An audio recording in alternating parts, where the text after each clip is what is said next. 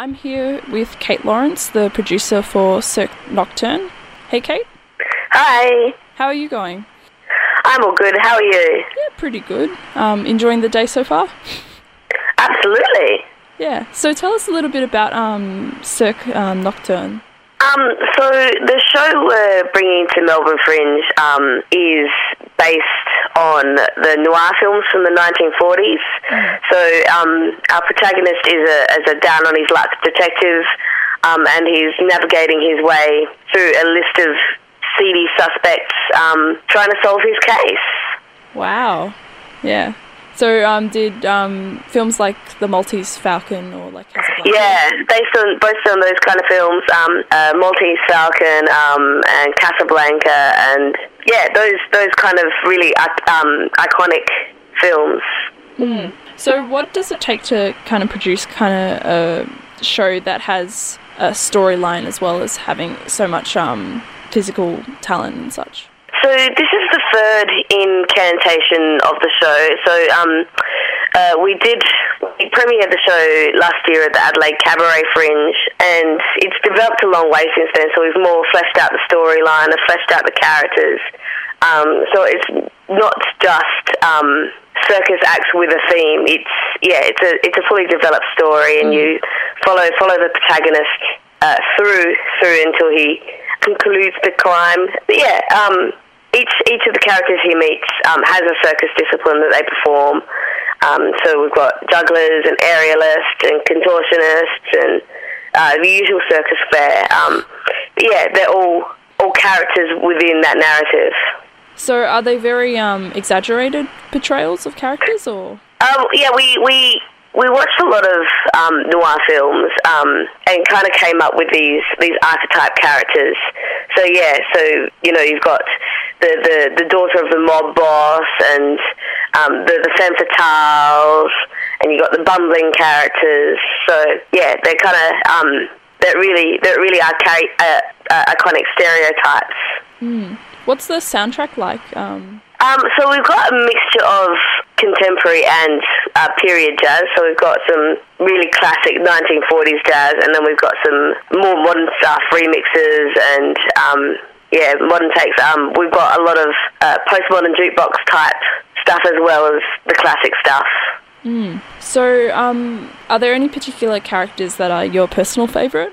I don't know, um, because because I wrote the show. It's kind of kind of hard to uh, take a step back um, and go, oh, that one's my favourite. Um, we have a, a belly dancer who is also a rather good actress, so I really love her portrayal of her characters. But yeah. Yeah. Um, you have to come to the show and see them. Yeah. Would you say that um, the characters, um, like the femme fatale characters, are playing with that archetype, or um, are they a standard kind of? Uh, yes and no. Um, yeah, so we kind of exaggerated that and made it a lot more feminist, I think is, I think is the word. So mm. rather than being the character who's kind of... See, in a lot of those films, you know, the character, the female characters are the ones that are, you know, kind of left left in the dark a bit. So we kind of switch that around so that it's them who is in the control um, in the situations. And we've got a majority female cast. Um, our protagonist is the only male in the show, so we kind of play with the that he was being taken for a ride by all these female characters around him. Mm. Yeah. Um, are there, with, um, I just, when I think of, um, noir films, one of the particular important things for me is, um, lighting and, you know, there's beautiful glamour shots or, and such. So I was just wondering if that's kind of incorporated in your piece. Absolutely. So, um, yeah, we've got a really good costume designer who's made all our costumes, so, uh, we've definitely gone for that glamorous look. Yeah. Also, how did you go about writing the piece, as you said? It was the whole idea was based on a, a, actually a computer game um, that I used to play when I was a kid. Um, it was a noir um, computer game based on a Terry Pratchett book, um, and that kind of had a lot of really cheesy jazz and a really ch- lot of cheesy one-liners.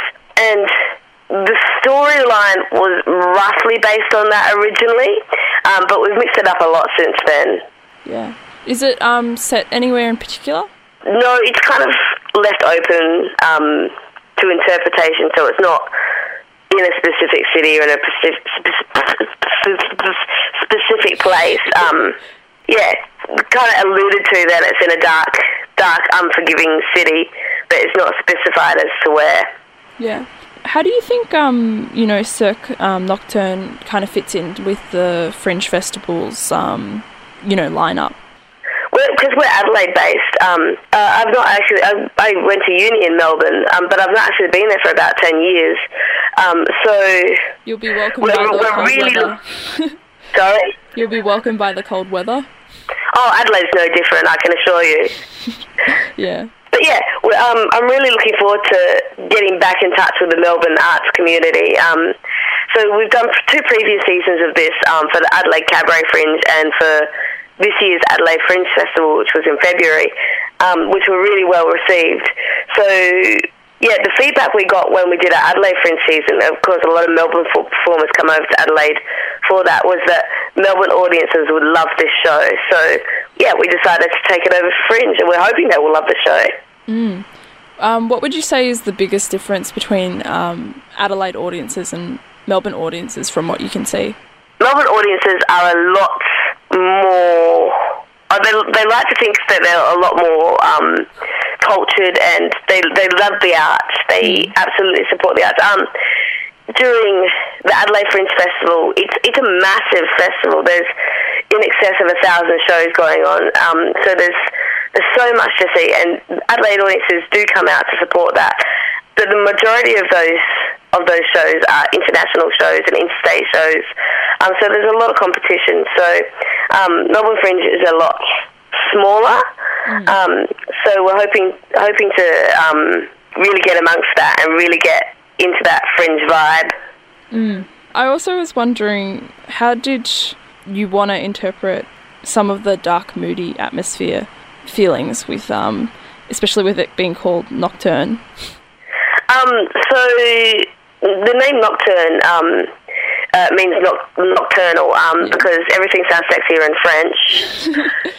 So yeah, um, we've got this, this, well, apart from the theme um, and the costuming, which is all based around black and white films, and yeah, we've gone for that, that glamorous costuming um, and the jazz.